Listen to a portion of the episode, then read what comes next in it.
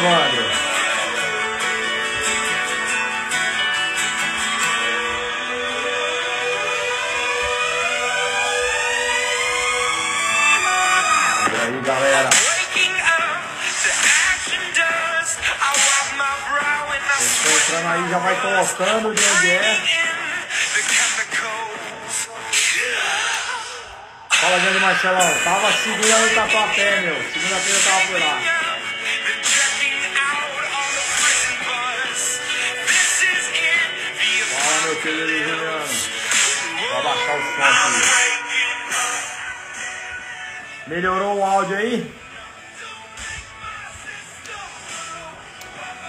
Querido Rafael. Boa noite, galera.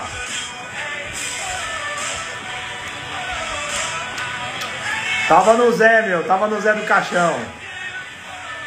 Tava no Zezinho. Deu um rolê em São Paulo. Zezinho foi o automóvel.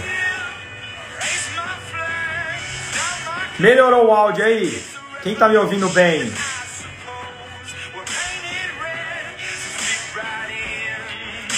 Beleza. Boa noite aí. Vamos fazer uma excepcional live noite hoje, hein, meu?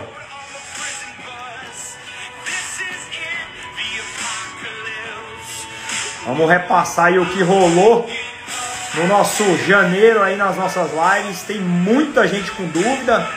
Na última caixinha de perguntas fiquei impressionado, meu. Muita coisa que a gente já passou aqui, a galera ainda tem dúvida. Então vamos, vamos trocar ideia aqui, porque com certeza isso ajuda pra caralho. Às vezes tem muita coisa que você já ouviu, mas não se lembra, coisa que a gente já tratou aqui e de repente no nosso bate-papo aqui surge muita ideia legal. Então fica aí, fica aí porque hoje vai ser legal. Quando surgem perguntas, cada um coloca a sua realidade. Isso, meu, isso não tem preço, porque cada um passa por uma situação diferente e de repente amanhã você pode estar passando por algo que alguém aqui deixou de dúvida. Então vamos lá. Estão me ouvindo bem? Tá perfeito o áudio. Vai colocando aí, meu, de que estado você é. Pra gente identificando a galera.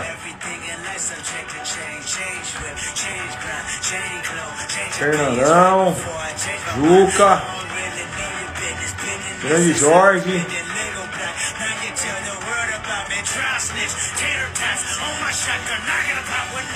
Meu, distribuidor One Two é só na Mad House, cara. Isso aí é exclusividade nossa. Ó, galera do Tatuapé, eu tava na casa da turma, Paraná, Sumaré, meu querido Rodrigo Condato. É o guardião do Zé do Caixão por enquanto, sempre que tá em São Paulo. Vou abaixar a música, a música ainda tá alta aí, meu. Me confirma aí, quem tiver, se não tiver me ouvindo direito aí, só avisar.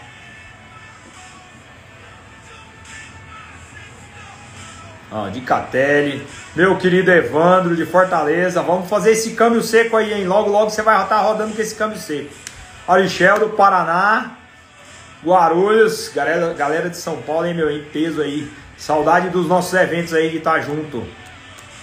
Ó, o Pedro do Canadá. Boa noite, meu querido Anselmo. Grande Igor de Sorocaba. Mairink. Grande Silvestre.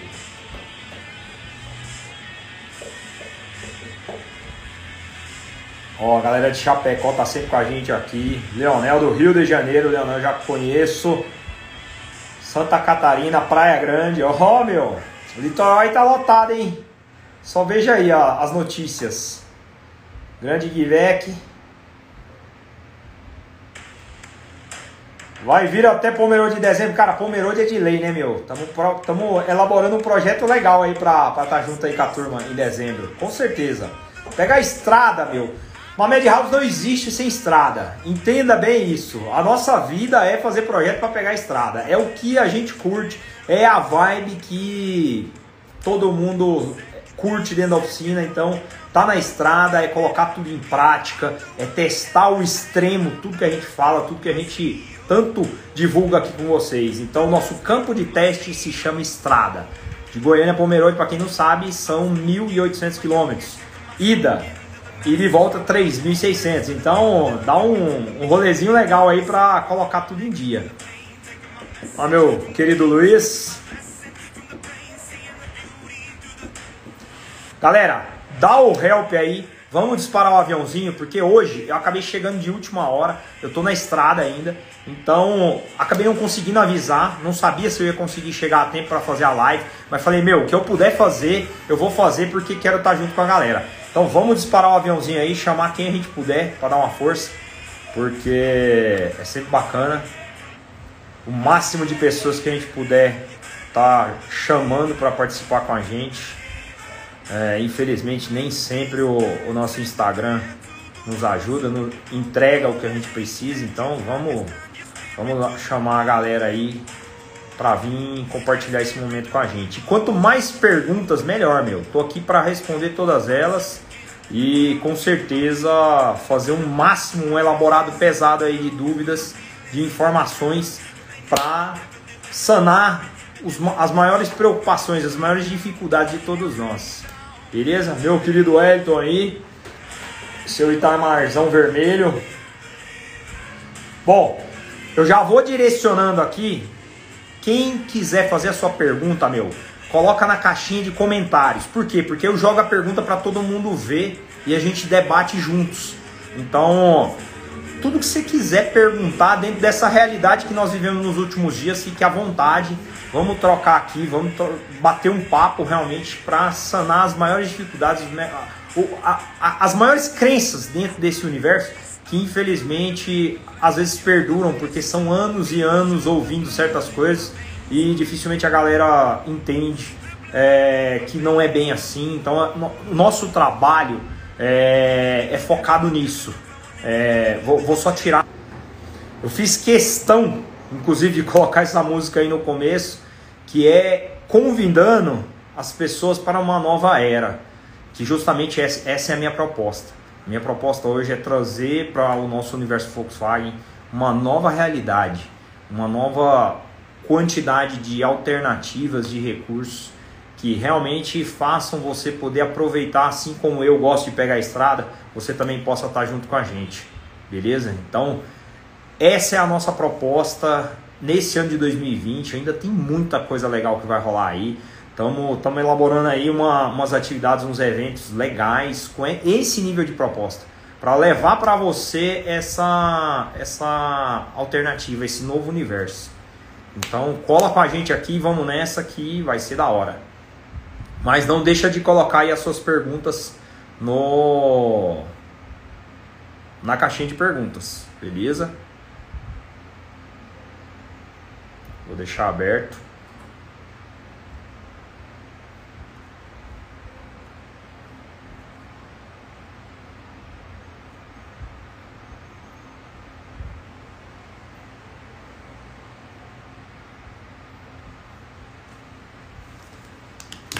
Manda a pergunta na caixinha para ficar fácil, porque que, se, se, jogar as perguntas nos comentários fica difícil para todos é, verem, porque as, pergun as perguntas vão subindo. Então manda a pergunta aqui na caixinha que fica legal.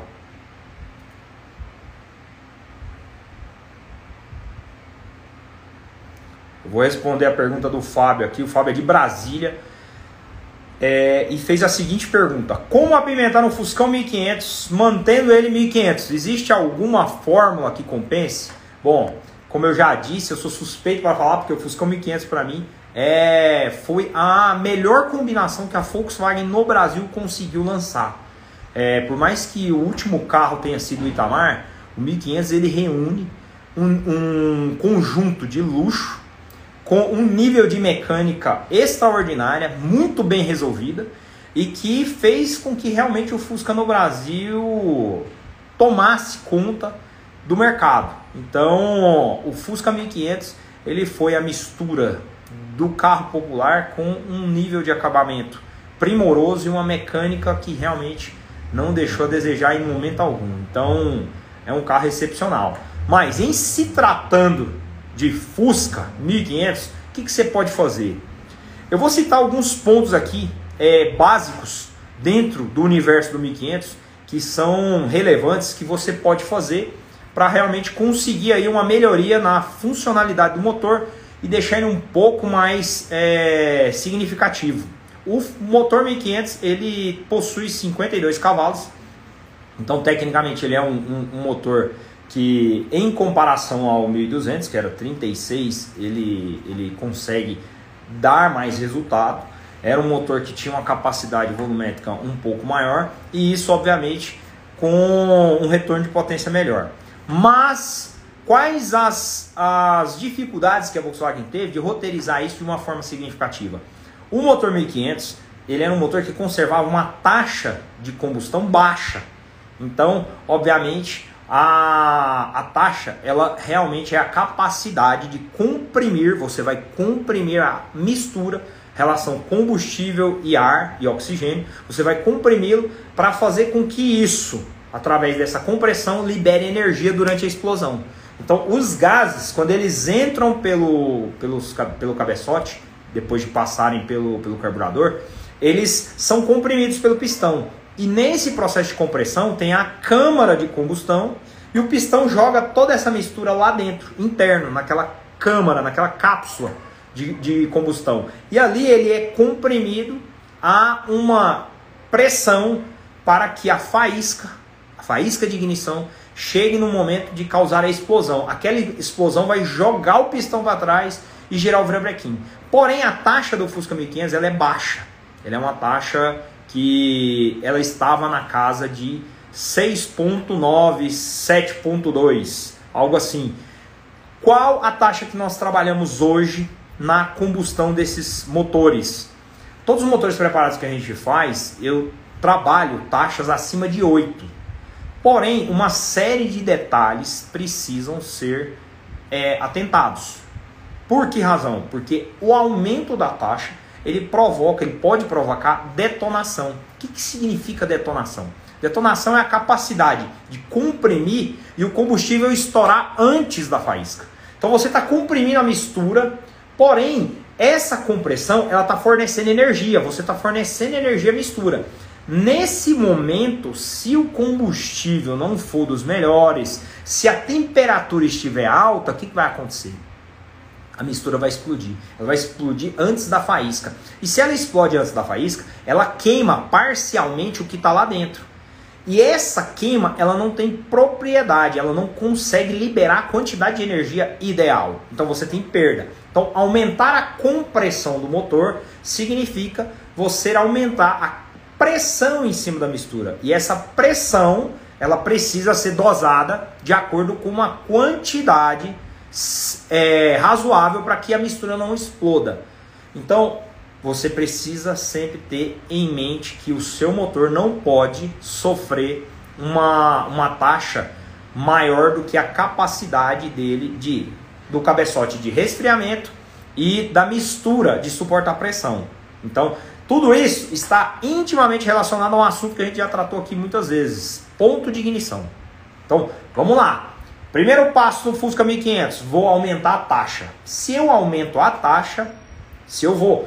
Qual, qual o processo para se aumentar a taxa? Poucas pessoas sabem. É um processo mais técnico, porém você precisa medir o volume da câmara de combustão e retirar volume. Ou seja, eu vou pegar todo o deslocamento do cilindro e levar para uma área menor. Aumentar a taxa de combustão significa diminuir a área que vai caber o deslocamento do cilindro, todo o volume que o cilindro ocupa. Pensem comigo, vamos lá. Eu pego uma seringa e puxo o êmbolo. Eu estou aspirando. Quando você puxa a seringa, você puxa ar para dentro dela. Aí o que, que você faz? Você vai lá e tampa a saída. É como se as válvulas estivessem fechadas. E aí você vem e comprime. Se você tiver a oportunidade, pega uma seringa e faça esse teste. Você vai perceber que durante a compressão o seu dedo vai, você consegue empurrar, mas chega num ponto que ele para. Ele para por quê? Porque ele está comprimindo todo aquele volume. Quando o motor está girando, ele está fazendo a mesma coisa. Aquela compressão vai esmagar toda aquela mistura. Qual o maior problema? Se você não tem um sistema de ignição programável, o nosso three, a faísca vai chegar em um momento determinado. Não interessa se você mexeu na sua taxa. A faísca vai chegar lá e se ela não chegar no momento certo, ou seja, ela levou milésimos de segundo para chegar, o pistão já espremeu a mistura e ela explodiu. Não adianta nada, a faísca vai chegar e não vai queimar o, o, a mistura por inteiro. E aí você tem perda de potência. Então, todas essas relações precisam ser bem estabelecidas. Bom, então não vamos subir demais a taxa. Esse é o ponto. O ideal é que você trabalhe muito próximo de 8, para que você possa viajar sem problemas. Subir a taxa necessita de um sistema de ignição que te dê recursos para que você possa pegar essa, esse ponto de ignição e colocar ele onde você bem quiser. Então, o primeiro passo para você melhorar o seu motor se chama melhorar a taxa de combustão. Certo? Esse é um ponto. Agora, não quero mexer com isso, não tô afim, não tá afim. Vamos lá. Se você não se sente bem mexer com taxa, é muito técnico, cara, eu tenho, eu tenho realmente aquilo que a gente já usou, aquilo que eu posso comprovadamente dizer para você que resolve, que são coisas básicas, coisas técnicas que com pouca coisa que você fizer, você já vai ver resultado. O, o relevante é isso. O principal, escapamento. Nós debatemos aqui por várias vezes escapamento. O que, que eu recomendo de escapamento? Hoje, para essa linha de 1500, a melhor alternativa que eu vejo e a baixo custo, você não vai ter que gastar nada de exorbitante, é você trabalhar com as, a, o sistema de escape do Itamar ou da Kombi, modelo Torque. Esse, é, esse escape ele é dimensionado, ele é saída 4 em 1. Então, se você quiser usar a ponteira do Itamar, fica à vontade. Caso contrário, você pode fazer uma ponteira com um abafador na proporção do Itamar. Eu sempre recomendo pegar o, a ponteira da Kombi e é, modificá-la para fazer a saída do, da aranha. E aí, nesse conjunto, instalando no carro, você já vai ter uma, um resultado diferente.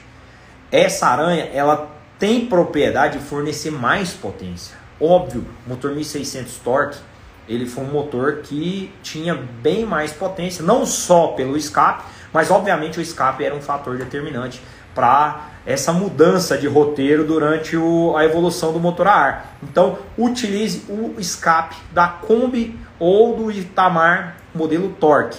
Você vai ficar muito bem resolvido nesse sentido. Existem outras alternativas no mercado? Existem. Qual o problema nosso hoje? Hoje, com propriedade, eu não tenho condições de falar dessas outras alternativas, porque realmente eu nunca testei e não posso te dizer, ah, realmente vai funcionar legal. O motor. Uma coisa eu te digo: evite motores, evite escapes que sejam livres demais, que tenham mais de um abafador. Ah, mas o ronco é legal. Meu, não se compra escapamento por ronco. Entendeu? Você, você está comprando um produto que tem que dar eficiência para o seu motor. Não fique preso nesse universo onde você acredita que o som é mais importante. Nunca foi. Mas as pessoas, pela ignorância, por desconhecimento, elas acabam incorrendo nesse erro. Você está aqui nessa live para aprender essas coisas, para não fazer igual. Então, na hora de fazer as suas escolhas, tenha propriedade. Vá pelas questões técnicas, são elas que realmente vão fazer diferença no resultado do que você está gastando, você está pondo dinheiro. Então, esse tipo de produto, que tem mais de um abafador, que tem um ronco legal, recentemente eu mostrei aí nos stores é, o escape do Puma, a, o famoso escape do Puma. Existem modelos aí no mercado que os gases eles se encontram de frente e com uma saída em 90 graus, a saída em 90 graus com a, a tubagem. Tipo, os gases vão bater ali, um pouco vai sair, um pouco vai voltar. O motor, os, os cabeçotes vão ferver, meu. Você vai ter um excesso de calor totalmente desnecessário nos seus cabeçotes. Aonde, aonde está o perigo de tudo isso? Cabeçote em alta temperatura, como eu acabei de dizer, a mistura vai descer, ela vai encontrar um cabeçote quente, esse cabeçote vai detonar essa mistura. Você está perdendo potência. Então, a atenção com o escape ela tem que ser gigantesca. Escape com mais de um abafador, o motor fica muito. É, você restringe o motor. Ah, tem mais de uma saída, tem mais de um abafador e mais de uma saída. Aí que piora significativamente. Então tenha cuidado com esse tipo de produto, porque eles realmente podem te trazer problema. Escape é fundamental. Segundo ponto, ignição. Eu sempre estou aqui falando do One Two Three porque realmente é, não sou só eu, são as pessoas também que adquiriram, é muito relevante. Mas se você não tiver ou não quiser adquirir ele, existem outros modelos novos americanos que conseguem também criar propriedade. A curva de avanço é significativa. Então, tudo isso aí vai te trazer potência sem você ter que mexer em nada dentro do motor. Então, pensa comigo, só de você ter um motor legal, que você quer melhorar um pouco a eficiência dele, isso vai te dar condições para fazer. Mas não se esqueça, esses motores eles têm um ponto de, de conflito muito grande, que é o sistema de, de radiadores. O radiador interno na capela, ele é, como eu sempre digo aqui em toda live, ele é como se você tivesse a evaporadora dentro da sua casa junto com o ar condicionado. Se você faz isso, você tira calor e joga ele dentro do mesmo recipiente. É assim que funciona a ventilação. Por essa razão, a Volkswagen evoluiu o sistema de refrigeração para o radiador deslocado. Então, primeiro passo, radiador deslocado. Primeiro passo, radiador deslocado. Depois você vai atrás de potência. Porque se você resolve bem a questão de refrigeração, você fica menos incomodado. Perfeito? Vamos ver aqui mais alguma pergunta. Ó, o Léo tá falando aí, ó. Tava usando um escape de Puma aí. É, modelo Puma, meu, é essa tragédia. Vou botar a pergunta na tela aqui, vamos ver. É, uma pergunta legal. Ó. Olha essa pergunta. Essa pergunta aí também é uma pergunta que muita gente incorre em erros. Ah, eu tenho um motor 1300, meu carro é original 1300 e eu quero fazer o upgrade nele para 1500, 1600. Vamos lá. Primeira coisa que você tem que fazer, presta atenção. Câmbio 1300 com motor 1600 combina? Cara, funcionar Infelizmente, eu digo isso assim com, com muita, muita convicção. Infelizmente, o motor, a mecânica ar, ela funciona com tudo. Ela funciona. Você coloca lá, vai funcionar. O carro vai andar. Só que o que, que é andar com propriedade? O que, que é andar em condições plenas? Aí que mora o perigo. Para você utilizar, para você fazer um upgrade ou até mesmo trocar o motor e colocar um 1600, a relação do câmbio, vamos lá, Câmbio do 1200. A relação dele é 8,35. O primeiro sincronizado. 8,35. Do 1300. Idem. 8,35. O câmbio 8,35 ele saiu de 1961. 1961. Primeiro câmbio sincronizado. E foi até 1963. Aliás, 1983. De 1961 até 1983. É a mesma relação. Mudaram algumas questões internas, mudaram é, colar de embreagem, mudaram algumas questões, porém a relação coroa e peão, quando eu digo relação, anotem isso aí, anotem isso aí. Relação coroa e peão, que é a conversão do giro do motor em giro de rodas. Então, para converter o giro do motor em giro de rodas, eu tenho a relação 835 essa relação é muito curta, muito curta. Quanto, quanto maior o número de dentes da coroa, muito mais curto é o câmbio. Então, se você tem 835, que é a relação do 1300, que é a relação do 1200, para você aumentar a cilindrada do seu motor, você já tem um problema. Você já tem um problema. Por quê? Você vai andar de quarta a 100 km por hora, o motor está estourando giro. Ele está assim, tipo, pelo amor de Deus, para isso aqui. Porque é muito curto. Então você precisa ter essa consciência de que não dá para utilizar com essa relação. Ah, mas eu tenho um carro de rua, eu saio de vez em quando. Bom, fica a seu critério. Se você quer viver com essa condição, não posso fazer nada. Mas na minha opinião, a primeira coisa é substituir o câmbio que, que a Volkswagen fez? Em 1970, quando ela lançou o 1500, ela passou a relação dela para 8,33. Que, na minha opinião, é a relação ideal para o Volkswagen Fusca até 1.900 cilindradas. Aí você fala, caralho, 1.900 cilindradas? 1.900 cilindradas. Cara, você vai ter um motor cheio de quarta, tipo, sobe e desce, sobe e desce. Ele vai ignorar qualquer situação, você vai andar com propriedade. Você, não, não existe um problema sério, que eu vou explicar daqui a pouco. Vou explicar daqui a pouco um problema sério por que eu devo usar o 833 e não a 831? Ah, mas 831 do SP2, 831 do Itamar, o carro, o carro fica longo e tal, econômico. Existe um, um, um, sério erro, um sério equívoco em manter esse tipo de, de ideia. Vou explicar por quê. Mas a Volkswagen entrou, introduziu a relação 833. E aí veio no Fuscão, veio no 1600S, o Bizorrão, primeiro esportivo da Volkswagen, 1600. Veio na Variant, lá em 69, com o Zé do Caixão, com a Variant. Depois na TL. Então, 833 é uma relação mais bem definida. A escalona, o escalonamento da primeira, segunda, terceira e quarta, eles são numa sequência onde o motor não perde giro. E aquela cilindrada que você tem, ela vai conseguir atender com propriedade essa aceleração. Então, a relação 83 hoje, ela é, na minha opinião, uma relação extremamente sustentável. Ela, ela consegue retirar do motor a ar o máximo de, de potência sem ficar denegrindo a capacidade dele. Então, 83 é a relação ideal pro Fusca. Óbvio, a Volkswagen utilizou ela na Variant, utilizou ela nos derivados e sempre manteve eles. Quando a Volkswagen resolveu colocar o 831, vamos lá, vamos, vamos avaliar o 831, vamos saber por que, que existe a coroa Pião 831?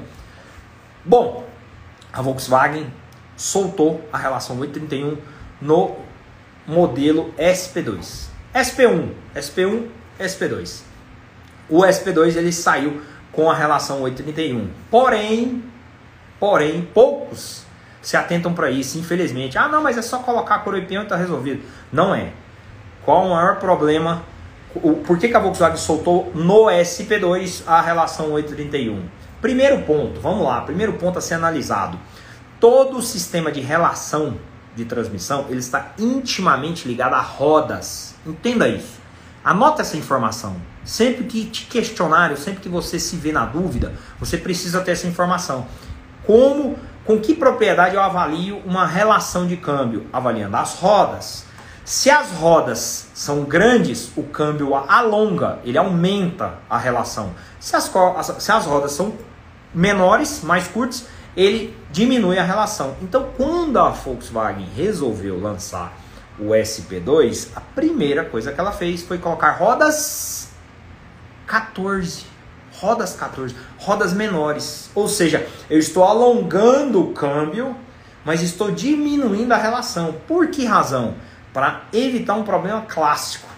Quem tem relação 831 no motor 1600 já tem um problema sério. Eu não vou nem falar daqueles que resolvem colocar o 831 em 1500 e 1300, porque é uma tragédia. Mas quem usa no 1600, como saíram os Fuscas década de 80 e os Itamares, quando você vem em uma situação de carga com motor de terceira, que você está de terceira, o motor está explodindo, o motor está aquela coisa absurda, e você joga a quarta, o carro perde giro, o motor cansa. Então, tipo, se você tiver numa subida de quarta, você começou a subir de quarta e, nossa, a quarta não vai dar conta de efetuar essa subida, eu vou ter que puxar uma terceira. Quando você traz essa relação para a terceira, o motor estoura giro. Então, nesse momento, esse estourar de giro que o motor sofre, ele, ele perde, é, você perde potência. Se, ou você usa o motor estourando, ou você usa o motor frouxo. Então, a relação 831 no Fusca Aro 15 ela é um problema.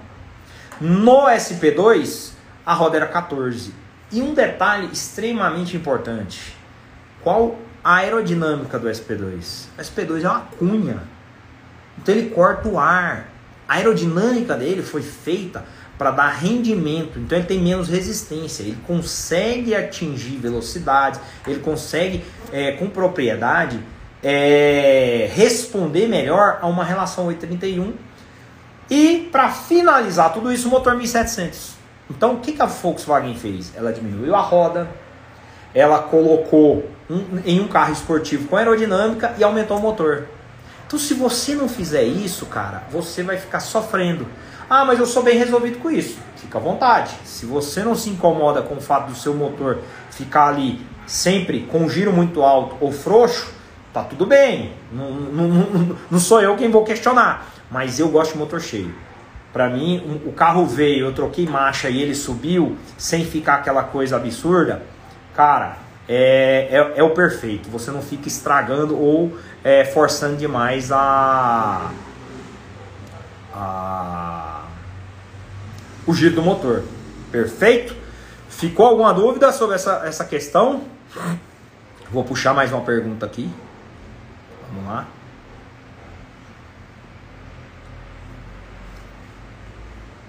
Ó. Pergunta interessante também. Radiador deslocado do Itamar é plug and play em motores mais antigos? Bom, alguns motores, principalmente 1200 e 1300, os primeiros, o encaixe do radiador, ele, os furos são de 8 milímetros. Os prisioneiros do encaixe da flange são 8 milímetros. Porém, no bloco é 6. A única coisa que você vai ter que fazer é reabrir e o prisioneirinho que segura lá o radiador, você tem que substituí-lo por um de 8. Simples assim. Então, se você quiser utilizar esse, esse modelo de radiador, basta que você faça essas intervenções se o seu motor for muito antigo, se for um, um original muito antigo. Fazendo isso, tá tudo ok, tá bem resolvido. Pode usar numa boa. Um detalhe também, vou colocar a próxima pergunta aqui, mas vamos falar sobre esse ponto. É, por que, que eu indico os radiadores de alumínio? Quando a Volkswagen, a própria Volkswagen, lançou o motor 1600 no motor plano é, da Variant, a primeira coisa, isso lá na Alemanha, vamos colocar a linha Type 3, lá na Alemanha, eles já saíram é, de, de alumínio. Eles já eram de alumínio. Por que razão eles eram de alumínio? Por que, que os demais não eram de alumínio? Bom, esses motores, os motores planos, eles tinham que ter um sistema de refrigeração mais eficiente pela composição, pela forma das latas, pelo sistema de captação. Então, o fato de usar um radiador de alumínio que refrigera bem mais, que realmente é um radiador que consegue é, compor com propriedade esse ponto, deu mais eficiência para o sistema. Então, por que não usar o radiador de alumínio? Porém, a Volkswagen não usou nos demais carros, por que razão? O Fusca era um carro de ticket médio baixo. O custo dele, é, o valor dele agregado para venda era bem menor do que o da Varig, do que a TL, do que os carros de motor plano. Então, nos carros de motores planos, com 1600, a Volkswagen entrou com um radiador de alumínio. Então, se você puder, adicione radiador de alumínio. Você vai notar significativo a diferença na refrigeração do de aço para o de alumínio. Ó, no motor cansado, compensa pôr um anti-tree ou melhor, priorizar a retífica. Priorize a retífica. Não fique imaginando, muito pelo contrário, se você adiciona o anti-tree no motor já cansado, ele vai explorar faixas de energia que o motor não tem e tecnicamente a tendência dele fundir, dele se perder é muito maior. Você vai incorrer em erros, em problemas bem mais significativos para o seu motor do que se você estiver utilizando é, um sistema convencional. Então te recomendo correr atrás de retificar. Dê prioridade, entendam bem isso, dê prioridade sempre para um motor com as, as questões de taxa de folga bem resolvidas. Não adianta nada você ficar desperdiçando dinheiro, combustível com, em manutenção com carros com motores ruins, com motores que de repente ele vai ficar trabalhando irregular até estragar seu bloco, até criar uma condição irreversível. Então fuja disso. Sempre se prepare, a gente discutiu agora recentemente quando retificar o motor. Mostrei para vocês, não sei se todos perceberam e estavam lá o que causa no bloco, a, a questão, o problema que causa no bloco, da, do, do, do, fato do motor ficar trabalhando com folga, o virabrequim ficar trabalhando com folga lá, o fato do volante toda hora pressionar o, o, da embreagem pressionar o volante e aí toda hora você está empurrando aquele conjunto girando e com folga em cima do bloco, então vai marcando o bloco. Quando você for retificar a chance de você perder sua carcaça é gigantesca. Então, muita atenção a isso. O motor começou a sofrer, se preocupe em ir lá e resolver essas questões. Vale a pena. Vamos ver aqui mais uma pergunta. Marcelão perguntou aqui, câmbio do Itamar no 1300, qual os benefícios e malefícios? Já expliquei. Ó, essa pergunta aqui é legal. Além da tampa aberta, o que é funcional para diminuir a temperatura de 1600? Vamos lá, temperatura do motor 1600. Bom, a gente já repassou em algumas lives é, alguns pontos, algumas questões que são extremamente importantes na questão da refrigeração. O, vamos lá, vou repetir para vocês. Quais os sistemas de refrigeração do motor a ar? Já fiz essa pergunta aqui. Vamos lá. Quero, quero, quero que vocês me respondam. Qual, quais os sistemas de refrigeração do motor a ar? Vou tirar a pergunta. Responde aí para mim. Quais os sistemas? Quem se recorda? São, são quantos os sistemas? São três sistemas. Escreve aí para mim. Escreve aí para mim. Quais os sistemas de refrigeração do motor a ar? Vamos lá. Quero vocês participando, hein, meu? Senão não aprende. Quem fica aqui só como telespectador e não, e não participa acaba se perdendo. Ó, Marcos já mandou óleo, combustível e ar. Kleber, combustível, óleo e ar. Combustível, óleo e ar. Boa. Ó, o Cristiano Todos faltou essa aula. Faltou nada, meu. Você tá cansado de saber. Quem mais? Quem mais? Ó, aí, ó. Galera, galera já pegou isso aí. Vou, vou explicar o porquê. Por que, que é combustível, óleo e ar? A grande maioria fala, não, o motor é refrigerado a ar. Não, meu, não é só ar. Todo motor, todo motor, ele tem mais de um sistema de refrigeração. O problema é que as pessoas não compreendem. E aí elas ficam sempre roteirizando o quê? Ah, eu tenho que colocar radiador. Eu preciso colocar radiador no meu motor. Meu motor está esquentando, eu preciso colocar radiador. Para, meu, para lá. Vamos lá. Se você não interpreta bem essas questões, você sempre vai incorrer nesses erros. E motor não pode ter radiadores mais do que o necessário. Senão o óleo para, para de trabalhar na temperatura ideal, cai e fica trabalhando frio. E esse óleo frio, ele não lubrifica. Se ele não lubrifica, você está com um pipinaço na mão. Então, muita atenção. Motor a ar, principalmente, ele é refrigerado pelo óleo, pelo ar e pelo combustível. Perfeito? Vamos repassar cada um deles. Por que pelo óleo? O óleo ele tem a propriedade de lubrificar e de refrigerar. Quando ele entra no sistema e percorre todos os canais, quando ele está imerso dentro do motor, ele está automaticamente lubrificando as peças girantes, mas também está é, retirando calor. Por quê? Porque ele é um produto, um, um, um líquido viscoso que absorve calor. Então ele está percorrendo, lubrificando e tirando calor de todas as peças. Então todo o sistema do motor a ar de lubrificação ele tem como princípio lubrificar e refrigerar. Então o óleo ele percorre aquelas galerias, vai aonde as peças giram, lubrifica e tira calor e depois ele é direcionado para o cárter. Ele cai lá no meio do motor. Caiu no meio do motor, o que, que a bomba de óleo faz? Primeira coisa que a bomba de óleo faz, ela capta esse óleo quente, pressuriza ele e joga de volta. Só que quando ele joga de volta, ele cai na linha em direção ao radiador. Então todo o calor que o óleo reuniu de todas as partes do motor são direcionados para o radiador, porque lá existe a ventilação, o ar que vai fazer o segundo processo de remover calor. Então, começou com óleo e agora nós vamos para o ar.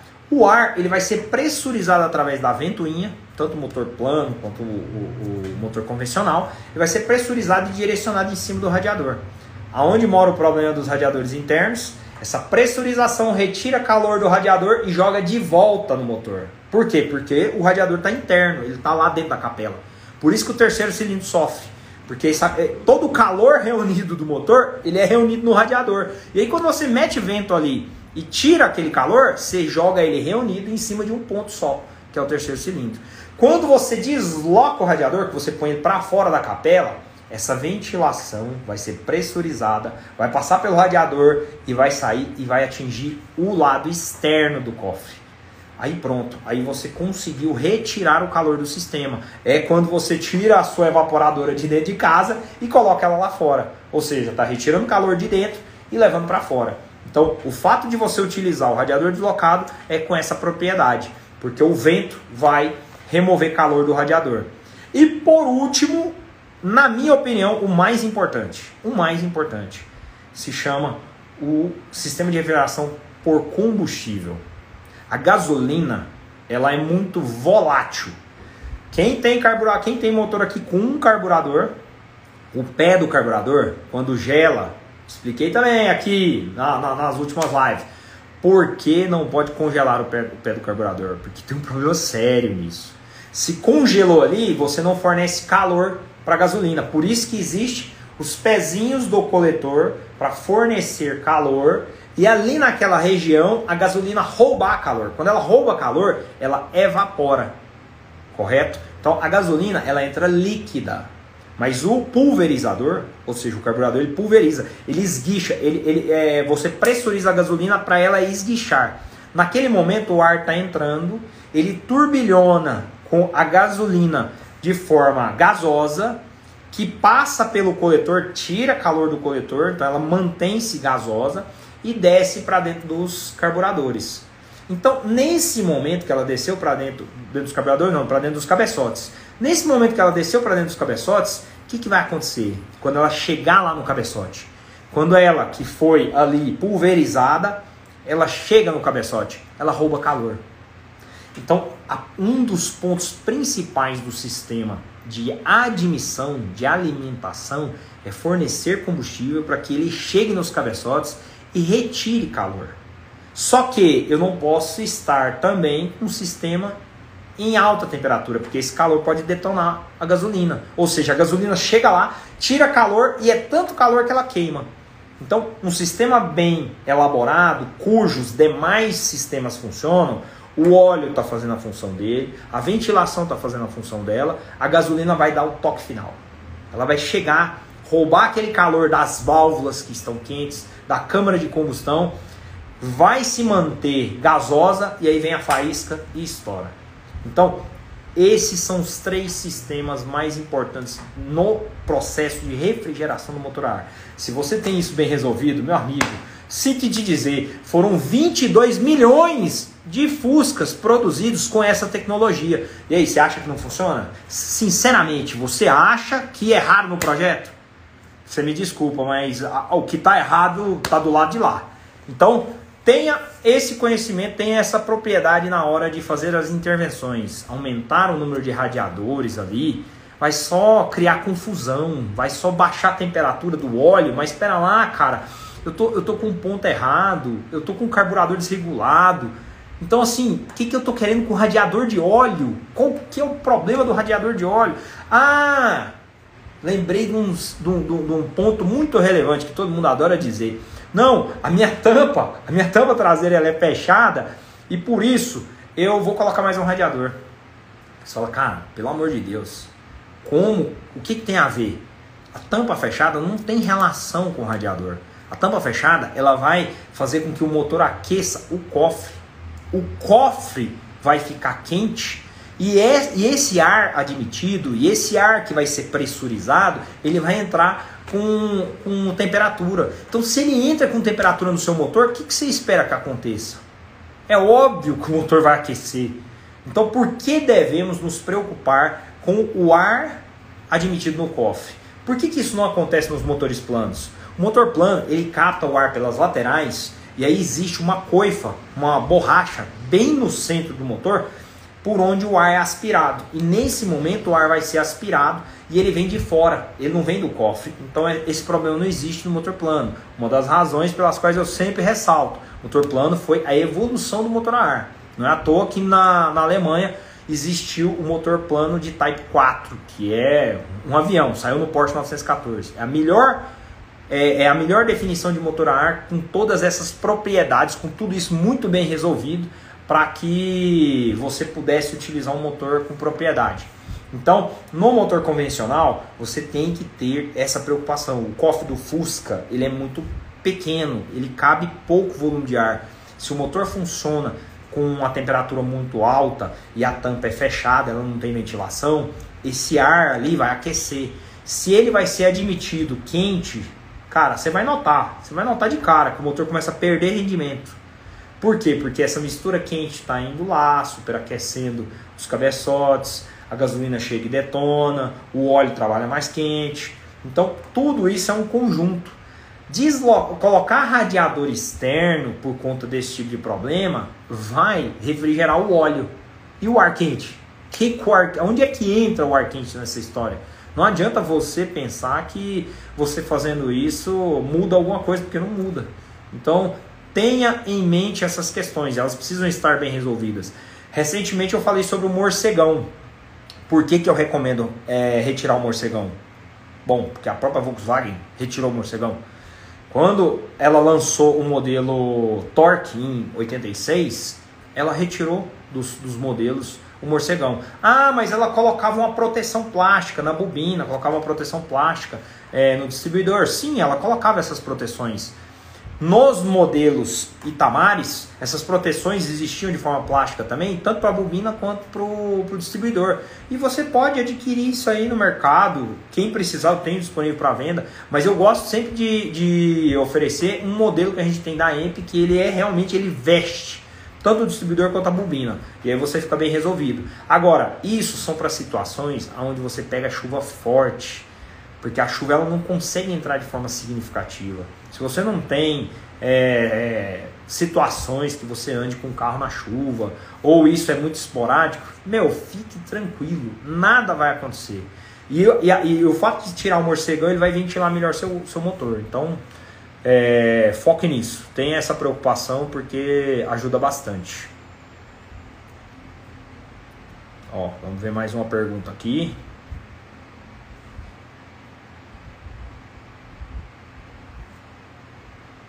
Ó, essa, essa, pergunta aqui é muito perspicaz. Eu vou tocar num ponto aqui que ofende muita gente. Tem uma galera aí agora que resolveu lançar umas tampas de válvula alternativa. Umas tampinhas de válvula bem. bem 2021. Aliás, bem 2020, né? Eu gosto de citar o nosso belo ano 2020. Por que, que as tampas são de metal ou são de alumínio, como a gente utiliza. Existe uma função na tampa de válvula. Quem achou que não? Quem achou que a tampa de válvula estava lá só para tampar a válvula? Entendam bem, a tampa de válvula dos motores a água, elas não tem função. É só tampar mesmo ali, ponto final. No motor a ar, a conversa é outra. A conversa é totalmente outra. Então não dá para você utilizar esse tipo de alternativa por uma série de razões. A tampa de alumínio ela é aletada para ajudar a remover calor do cabeçote. O alumínio, como a gente citou aqui, em relação ao radiador, é um excepcional removedor de calor. O, o coeficiente é, de dilatação dele é muito mais relevante do que o do ferro. Quem tiver dúvida disso, entra lá no nosso canal do YouTube, tem um vídeo lá explicando claramente a função. Por que usar o radiador de alumínio e não de aço? E eu trato com propriedade sobre essas questões a respeito do alumínio. Então a tampa de alumínio no cabeçote, ela tem propriedade de remover calor. E ela é aletada para que o ar passe por ela e retire calor. Então o carro está andando, o ar está passando por ela e retirando calor. Para ajudar também nas questões relativas ao aquecimento de cabeçote. Então essa é uma propriedade dela. No caso das tampas de aço, que são de fábrica, a tampa ela, ela tem aquela trava que funciona como uma, uma, mola. Não sei se vocês já perceberam, quando você trava a tampa de válvulas do, do motor a ar, do convencional, ela chega a estralar. Ela, ela, ela não estrala quando ela, ela entra na, na, função dela.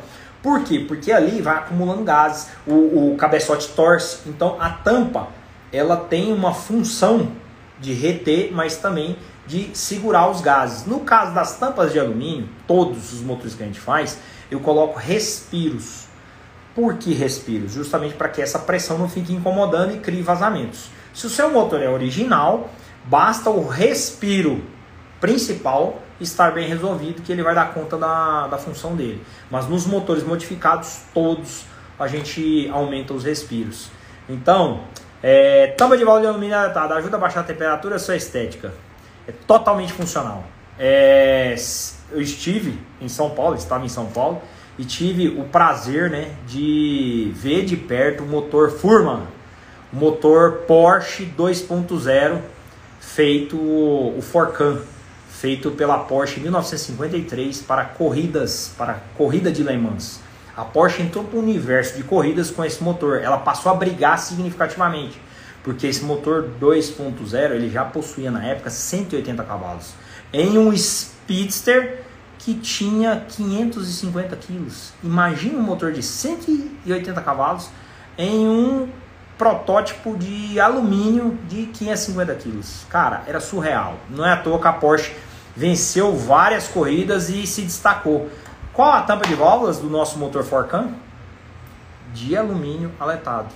Não é à toa, né? Então, isso tudo foi baseado com uma referência em engenharia pesadíssima.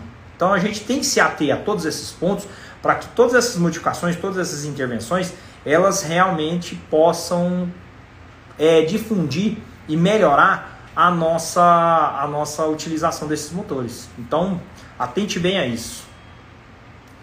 Ó, vou pedir mais uma vez aí pra galera mandar o aviãozinho. Vamos, vamos, vamos atingir 90 pessoas hoje, meu. Manda o aviãozinho e vamos ver o que, que vira essa live aqui, hein? Tem, tem muita pergunta massa. Eu, eu não tô sabendo nem escolher, de tanta pergunta legal. É, aí o Christian Toso, ó, estão fazendo a, a tampa hoje num plástico, material meio duro, um negócio assim meio estranho. Quer usar no motor original? Fica à vontade, sabe? Eu, é, é, esse tipo de coisa não me pega porque eu vou pela propriedade técnica. Então, assim, não vai ser um material, uma tampa de motor a água que eu vou usar no motor a ar porque existe propriedade, existe definição técnica para isso. Então, vamos fazer diferente. Beleza? Deixa eu ver aqui mais uma pergunta.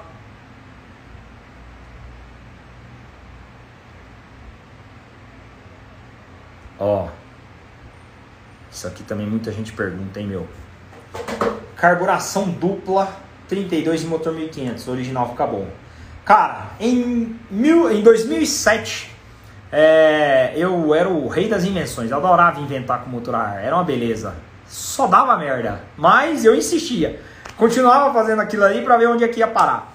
Eu, eu, eu modifiquei um motor 1300 1300 eu peguei o motor 1300, fiz essas borradas, to, tudo isso que eu falo aqui, eu falo com propriedade porque foram coisas que eu passei, não são coisas da minha cabeça. Eu vivi isso.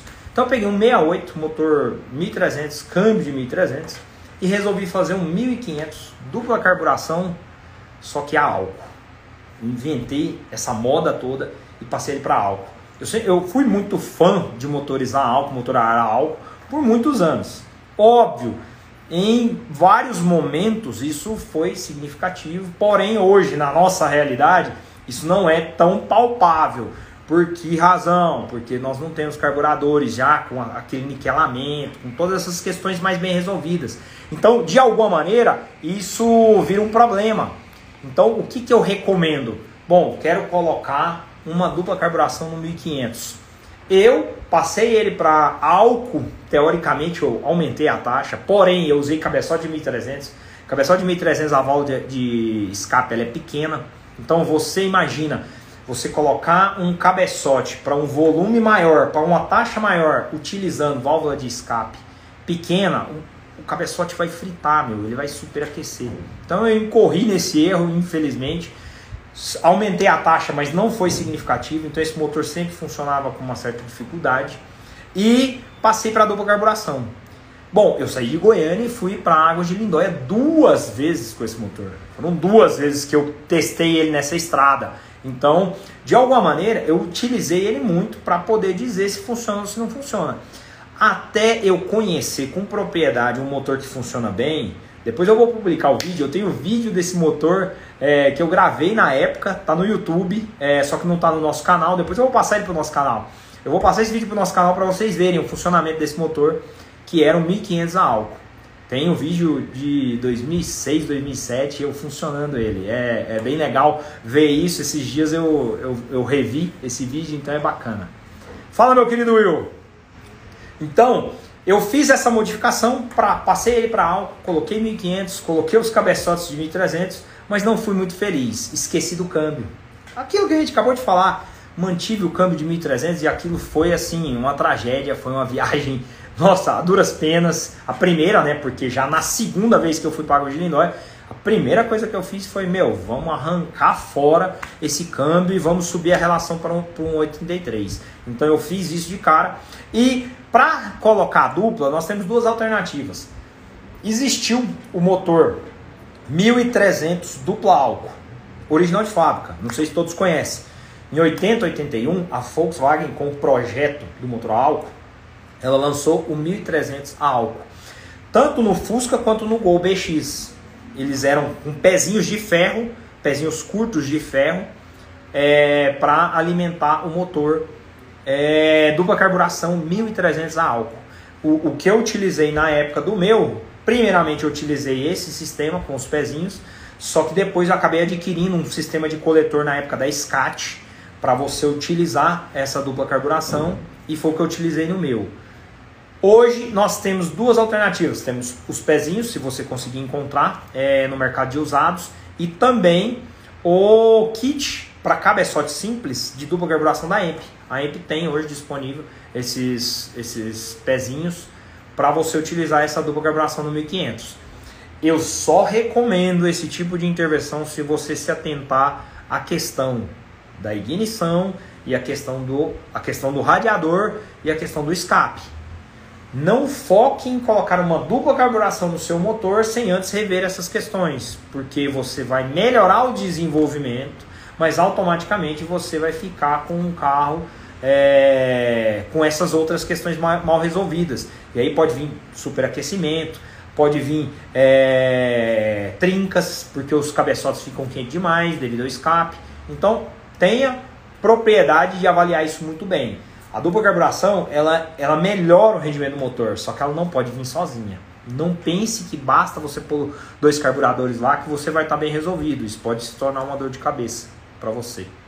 Beleza? Vamos ver aqui mais alguma pergunta. Ah. Ó, pergunta do Marcelão muito, muito relevante, cara.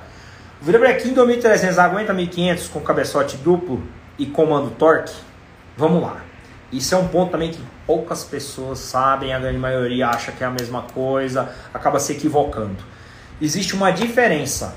A Volkswagen, ela, quando ela foi subindo a cilindrada do motor, nos motores 1300 e 1500 ela utilizava um modelo de virabrequim. Nos modelos 1600 ela utilizava outro. Por que razão?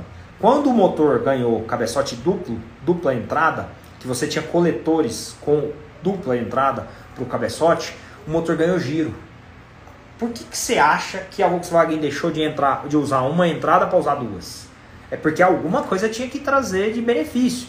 Então, com mais volume de admissão para os cabeçotes, os motores passaram a girar mais. Você passou a ter mais giro, você passou a ter curvas é, com mais relevância de torque e de potência.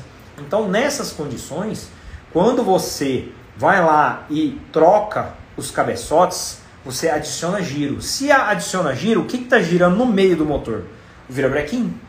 Se o virabrequim é do modelo antigo, exi existe a possibilidade dele fundir. Por quê? Porque ele só tem um furo. Mostrei na última live, quem tiver dúvida, essa live está salva também no YouTube sobre as questões do motor. Então eu repassei a questão dos virabrequins lá. E aí nesse momento a, o giro do motor, ele, ele falta óleo, porque o furo é insuficiente para a quantidade de giro que ele dá. Aí ele pode fundir é, a bronzina no virabrequim. Então é muito importante que você tenha em mente essa, essa esse ponto para evitar essas dores de cabeça. Fez a conversão, você precisa utilizar um virabrequim que tem a propriedade de dupla, dupla lubrificação para não incorrer nesse risco. Então é muito importante. Ah, do 1300 para o 1500 aguenta. Meu, se você vai colocar cabeçote duplo, a cilindrada ela é relevante? Ela é relevante. Só que eu te recomendo já fazer esse serviço. Porque amanhã ou depois, se você resolver fazer um 1600, o interno está resolvido. Os cabeçotes você tem, o virabrequim é o mesmo, basta você adicionar os kits de 1600 e pau na máquina. Particularmente eu iria de 1600. 1500 mantenha, se você tiver os cabeçotes de 1500, mantenha. Caso contrário, já vai mexer mesmo, já troca o vira, troca os kits, já vai trocar o cabeçote, faz tudo que você vai ter tranquilidade aí, meu. É mais negócio. Vamos ver aqui mais alguma pergunta. Ó, mais um ponto, mais uma pergunta legal. Diminuir a polia do vira, aumentando o giro da ventoinha, melhora a refrigeração do radiador de óleo? Melhora, melhora demais. Agora só esqueceram de, de contar que. E o rolamento? E o, a ventoinha do. E o, o gerador, o alternador, ele aguenta? Porque se eu diminuir aqui o tamanho da polia, ele vai gerar mais. Mas e os mancais, eles estão, estão preparados para isso? Realmente dá para fazer isso sem ter dor de cabeça? A ventoinha, prestem bem atenção, a ventoinha, ela funciona como uma hélice. Sabe a hélice do avião que ele gira ali para aqueles monomotores antigos? A ventoinha funciona como uma hélice. Então, se por alguma razão você aumenta o giro dela, ela estola. Existe a possibilidade dela estolar, dela, dela romper as aletas. Isso já, já cansei de ver motor que rompeu as aletas. Por que razão? O motor gira muito, de alguma maneira, é, esse, esses pontos do, das aletas eles se soltam. Então, aumentar o giro da ventoinha para conseguir é, mais ventilação pode ser, ser um problema. Então é muito importante ter esse cuidado. Fazer isso sem verificar mancais dos geradores e dos alternadores, trocar os rolamentos, pode te trazer dor de cabeça. Então tenha muito cuidado com isso. Beleza? Ó. Pergunta da Aurichel aqui, ó. Caixa de direção, melhor opção para quem está com problemas é remanufaturar a original. E por que o pó de grafite? Vamos lá.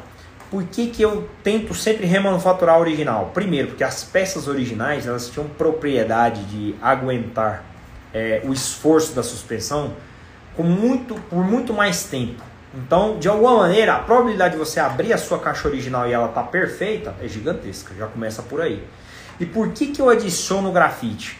O grafite ele tende a tornar a viscosidade desse óleo um pouco mais relevante porque ele entra sólido e no contato com as peças, como a tração mecânica é muito grande, ele acaba protegendo mais o, os componentes e, e, e, diminuindo a questão da sensibilidade.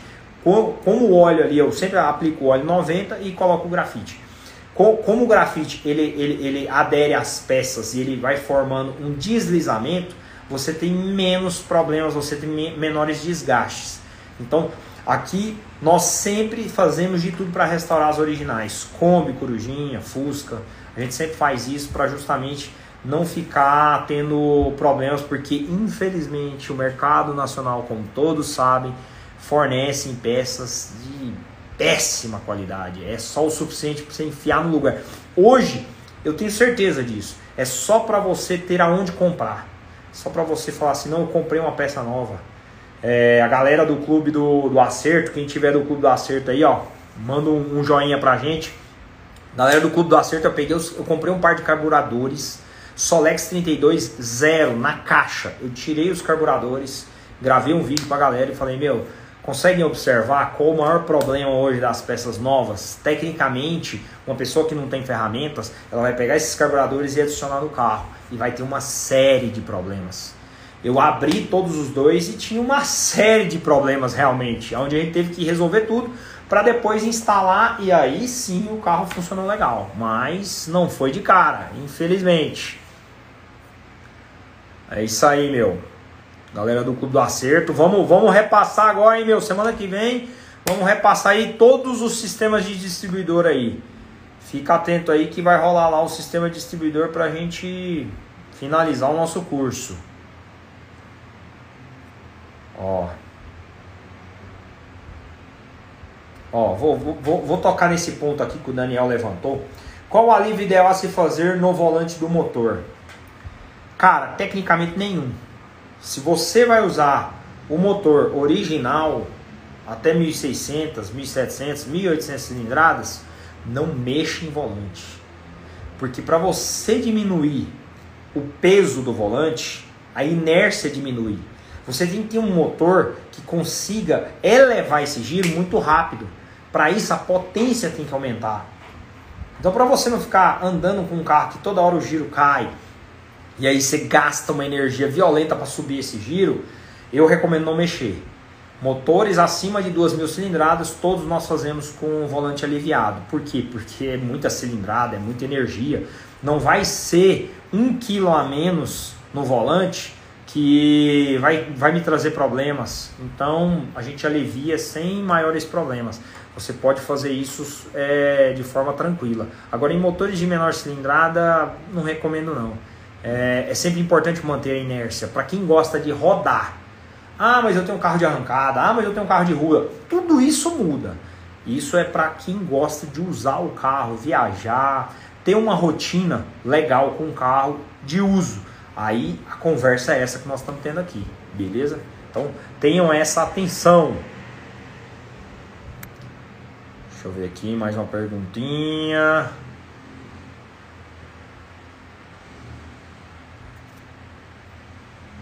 Ó, pergunta do meu querido Bahia.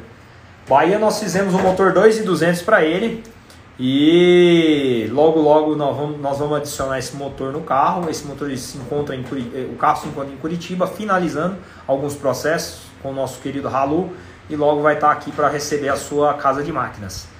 831 no 2.200 é, com aro 15, vira bem?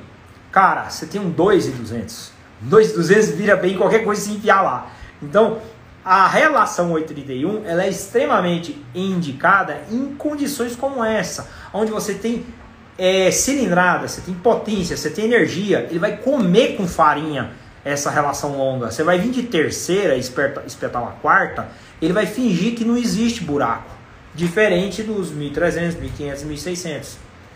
1800 um 2,200 ele tem muito mais energia. Então, de terceira para quarta não existe buraco. O maior problema é esse.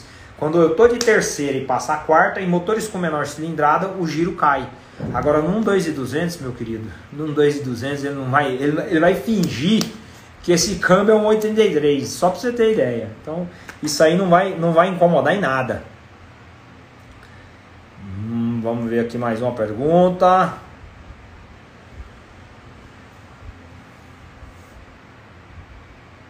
Ó, aí ó.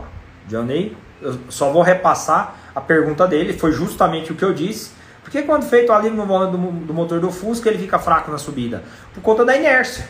Se você tira peso, aí para que, que serve a inércia? Vamos lá, poucas pessoas sabem disso, entendeu? É, anote isso se você puder. Qual a função do volante pesado? O volante é pesado. Você fala, caralho, cara, como com uma peça dessa tão pesada e tá no motor? Você pega o volante do 1200, ele é um peso infernal. Por que razão? Porque quando o motor começa a girar, aquele peso ele começa a exercer um processo de inércia no virabrequim, que mantém o giro. Então, quanto maior o peso, o motor, quanto menor a cilindrada e maior o peso, o motor se mantém girando sem se esforçar. Agora, se você pega motores que, obviamente, a Volkswagen fez com baixa cilindrada e peso no volante, você vai lá e tira o peso do volante, o que, que vai acontecer? Você vai subir e o carro vai perder força. Não, não tem o que fazer. Agora, quando você aumenta a cilindrada, aí tipo, eu estou fazendo o contrário. Baixa cilindrada, peso no volante. Alta cilindrada, sem peso no volante. Então, se eu estou aumentando a cilindrada, eu vou lá e tiro o peso. Por quê? Porque agora, meu amigo, vai vir giro. Ele não quer nem saber se, se o volante é leve ou não. Ele vai empurrar giro ali. Então, é o que é o ideal. Você fazer essa modificação. Vamos ver aqui.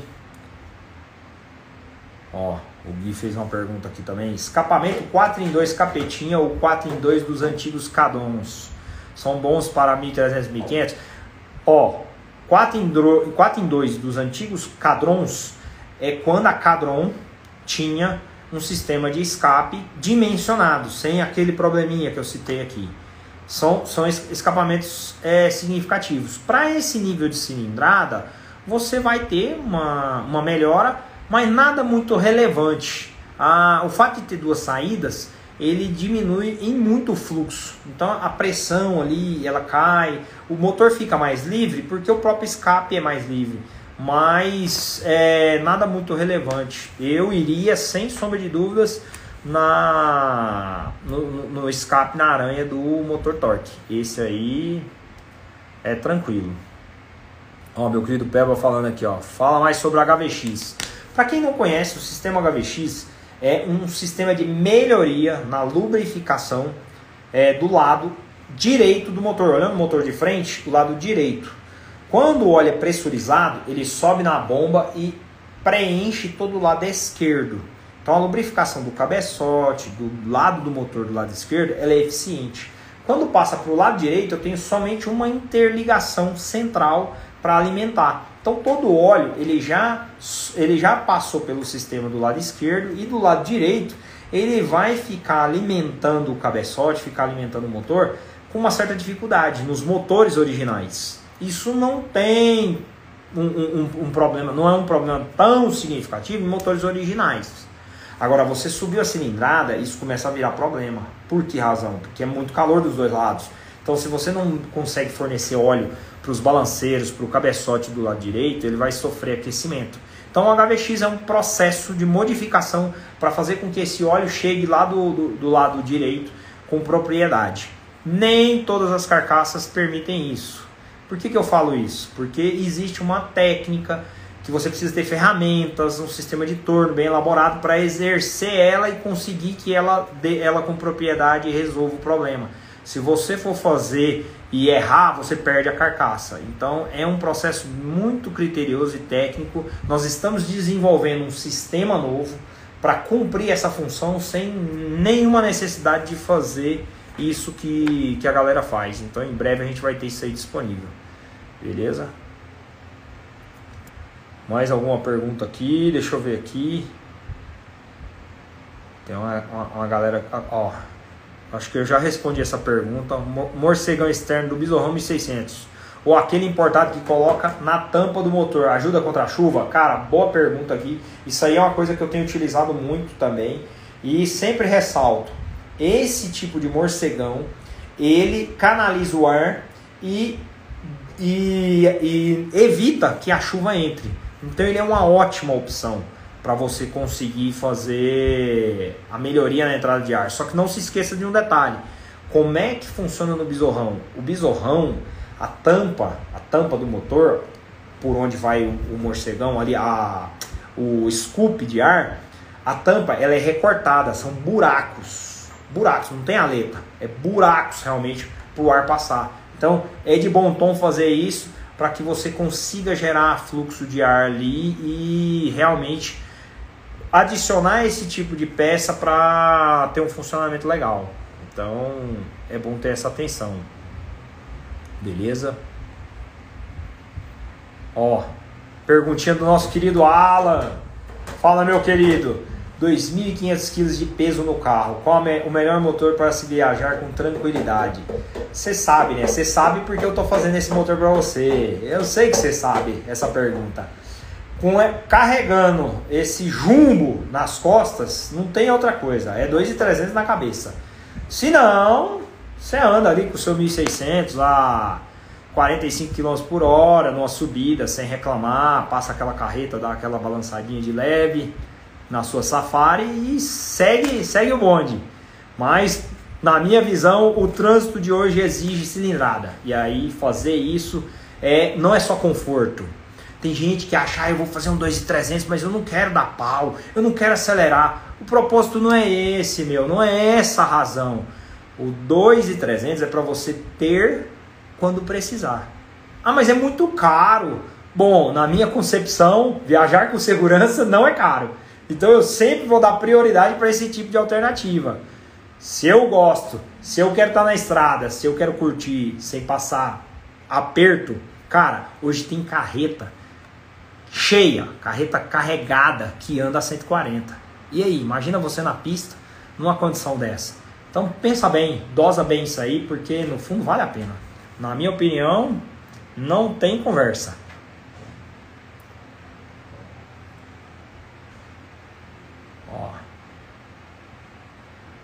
Vamos ver aqui. Ó, pergunta do Vini aqui, ó. Montar um kit 1600 a álcool para rodar na gasolina vale a pena? Nunca. E manter na faixa de 8,5, 9 de taxa? Cara, esquece.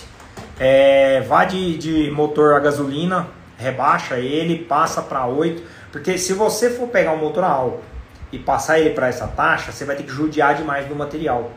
Porque você precisa tirar muito material para ganhar essa taxa.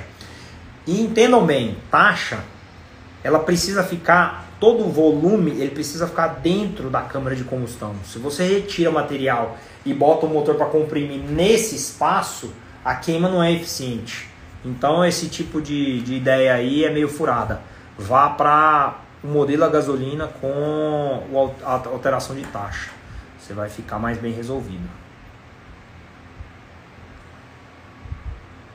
Cara, a galera mandou mesmo, hein? Mandou pergunta sem dó aqui. Vou responder mais três perguntas aqui, meu. Nosso horário aqui já arrebentou.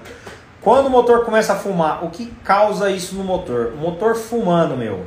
O motor fumando é anéis gastos. Ou gasolina passou, misturou com óleo, raleou o óleo, o óleo passa pela, pela camisa, camisa ovalizada, e aí começa a queimar. Ele começa a queimar esse, esse, esse óleo na câmara de combustão. Isso é um problema assim absurdo. Começou a queimar o óleo na câmara de combustão, você forma borra. Esse óleo ele queima de forma irregular. Óleo não é para queimar, tem que queimar o combustível. Quando o óleo queima, ele forma uma crosta de carbono que adere à cabeça do pistão e à câmara de combustão. Essa crosta de carvão vai sendo aquecida. Sabe o seu churrasquinho de final de semana? É mais ou menos aquilo ali. Pega o carvão, põe fogo e ele fica ali, a brasa. Então, depois de meia hora do carro funcionando, esse carvão ele vira brasa. O que, que acontece quando a gasolina desce na mistura? Ela chega no cabeçote e queima. Então, ela queima por encostar nesse carvão. Então, primeira coisa que você tem que fazer é não ficar utilizando o motor nessas condições. O carvão ele vai criando uma crosta tão, tão grossa que o pistão depois começa a bater no carvão. Mesmo com a distância da luz do, do pistão no cabeçote, o carvão preenche. Aí o pistão vem e soca o cabeçote. Aí folga prisioneiro. Aí, meu, aí, aí eu vou te contar. Aí você pode entregar para Deus.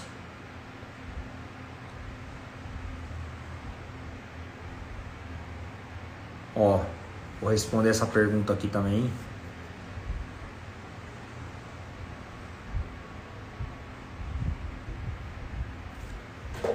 Para colocar manga deslocada, é necessário trocar os amortecedores? Muita gente sabe a resposta isso aí, mas tem gente que não sabe. Você colocou a manga, a manga deslocada, o sistema da suspensão ele não se altera. Por quê? Porque você está deslocando apenas a ponta de eixo. Como é que você está rebaixando o carro? A ponta de eixo que está nessa posição, ela é deslocada para cima, então o carro desce. Se você sobe a roda, o carro desce. Então, tecnicamente, o sistema de suspensão ele vai se manter nas condições originais. Então, em nada tem que ser alterada a suspensão, única e exclusivamente se você for rebaixar através de mangas. É, nós também representamos a EMB e sempre temos à disposição aqui, apesar de estar tá acabando o estoque das mangas de eixo. Já está nos finalmente. Então, para rebaixar é tranquilo. Ó, vou descer fazendo uma pergunta legal também. O escape original, ponteira fina, prejudica os cabeçotes? Se você tiver é, um motor original, não. Você não vai ter significativos problemas. A Volkswagen usou o escape original até 86 com ponteira fina. Então, nesse ponto, você vai conseguir trabalhar tranquilo. Só que não se esqueça, o motor trabalha bem com essas ponteiras, só que você não tem performance. Por que razão a Volkswagen fez o, o, o, escape com duas ponteirinhas finas com lã de vidro? Porque ela precisava de diminuir o ruído. Então o motor com, com dupla, dupla saída e com as ponteiras, ele tem menos ruído. A propriedade desse escape é essa, é fazer com que esse motor trabalhe com menos ruído. Então, de alguma maneira, isso atrapalha a potência vai atrapalhar os cabeçotes se você ficar trabalhando com carburadores desregulados e sistema de ignição desregulado. Aí você vai ter problemas. Mas se isso tudo estiver ok, pode ficar em paz que, que tá tranquilo. Perfeito.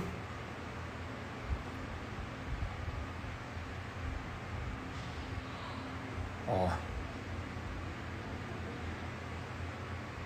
Responder essa pergunta aqui do Maurício.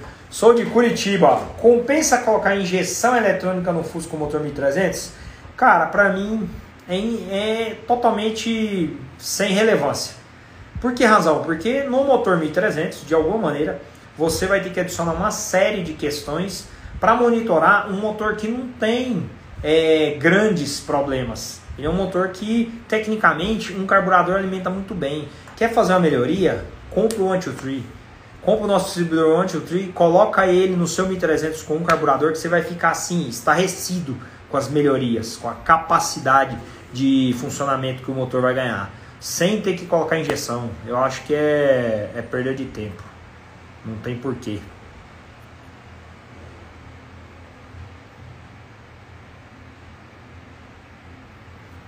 Vamos agora para a última pergunta, hein? Deixa eu repassar todas aqui. Quero pegar uma última pergunta aqui pesada.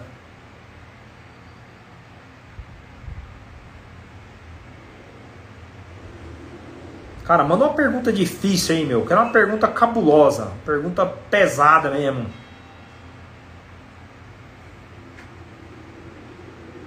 Quem tem uma pergunta bruta aí?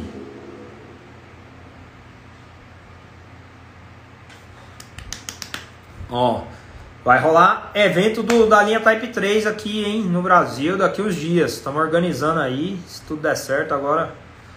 Daqui uns dias a gente divulga. Galera da, das variants, do, das squarebacks, fastback, notback, type 4. Vamos estar tá em peso lá, hein?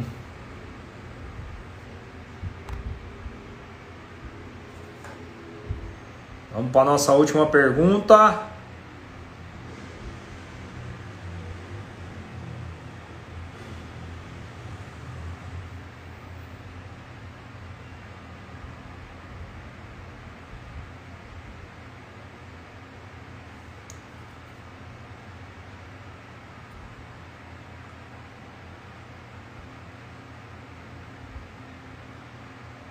Ó. Cadê, cadê?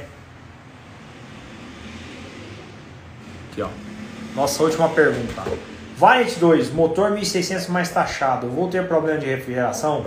Cara, a única coisa que o motor plano tem de problema de refrigeração é se você não eliminar, porque os motores que não tem isso funcionando com propriedade, ele vira um problema, não eliminar as aletas, porque ele tem uma válvula e essa válvula, ela controla a, o ar durante o funcionamento, durante a partida fria. Então, se essa válvula travar fechada, as aletas ali vão ser impedidas, o ar vai ser impedido de passar e aí você frita seu motor. Fora isso, meu, o, a, a, a condição de refrigeração dele para motores, por exemplo, a nossa Variant, ela usa um motor 2.200. Motor de 2.200 cilindradas com o radiador de óleo. A única alteração que eu fiz eu adicionei um radiador de óleo do motor Type 4, do motor 914, que é um radiador de óleo deitado, porém com volume maior. Modificamos as latas, fizemos todas, todas as alterações. O radiador externo, mas no sistema de ventilação ali original. E, cara, eu não tenho nem o que dizer, bicho. Funciona muito bem. Então, não acho que você vai ter problemas, não. O motor 1600, mesmo taxado, você vai ter um, um aumento leve aí da, da potência mas nada que te traga problemas. Pode ficar tranquilo que você não vai ter dor de cabeça não. Cara, vou responder uma última aqui, meu. Ó. Responder essa daqui do nosso querido do Ride.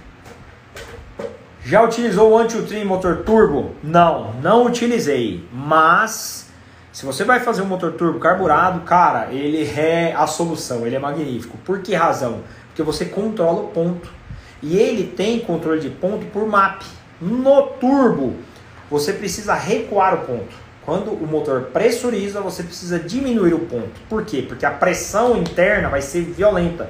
E aí, se você não trouxer o, não trouxer o ponto para antes da compressão, a mistura explode. Então, com o anti-tree, a hora que ele pressurizar, você vai conseguir é, recuar o ponto e funcionar muito bem. E acertar, né? Você vai acertar giro por giro ali, você vai conseguir com propriedade o que os distribuidores fixos não conseguem. Então, nesse ponto é muito relevante. Ó, Gilberto perguntando: bloco torque aguenta 2,200? Aguenta, mas novo. Compre novo e duplo bypass. Não use blocos antigos para preparação. Ah, mas o meu motor é 0,25, é 0,50. Cara, seu motor tá há 30 anos, há 40 anos esquentando, esfriando, esquentando, esfriando. E aí você quer enfiar uma cilindrada violenta nele, você quer aumentar a potência para ele carregar? Não faça isso. Um bloco novo hoje custa R$ 3.800 Cara, é o melhor dinheiro, é o dinheiro mais bem gasto que você pode fazer para sua mecânica. É irrelevante ter um motor, um bloco zero. É, é uma propriedade é, absurda. Então vá, vá de bloco novo que você vai ficar feliz. Bom, galera, mais uma vez, cara, vocês estão, vocês estão monstros. Vocês estão, vocês estão me colocando pressão, cara. Olha o tanto de pergunta que vocês fizeram nessa live.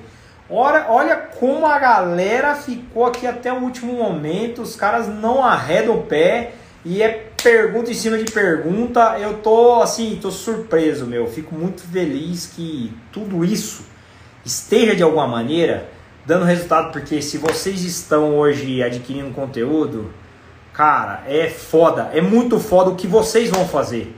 Eu tenho certeza disso. Cada um aí, quando for fazer a sua mecânica, quando for conversar com outras pessoas que ficam com essas crenças, com essas balelas, vocês vão entrar com uma profundidade, com propriedade, porque tudo tecnicamente que a gente fala, é, a gente realmente embasa para que as pessoas possam é, reproduzir isso. Então, cara, vai ser, vai ser sensacional ver o resultado disso. É, eu, eu não duvido, eu não duvido que todo, todo esse esforço não vai ser em vão. O nosso mercado vai mudar, os carros vão mudar e de alguma maneira toda essa cultura nossa vai criar uma outra dimensão, uma outra visão. Então, bicho, vocês estão de parabéns, cara. Vocês são monstro mesmo. Do caralho estar tá junto aqui com vocês nesse momento. Obrigado de coração por mais esse dia e tamo junto. E não se esqueça, o que, vocês têm que fazer? Vá cuidar do seu Volkswagen, porque se você está dando resultado, você não está enchendo o saco dos outros você não está atrapalhando o nosso meio. Então faz esse negócio funcionar que presta aí e o que precisar, tamo junto. Valeu, até a próxima.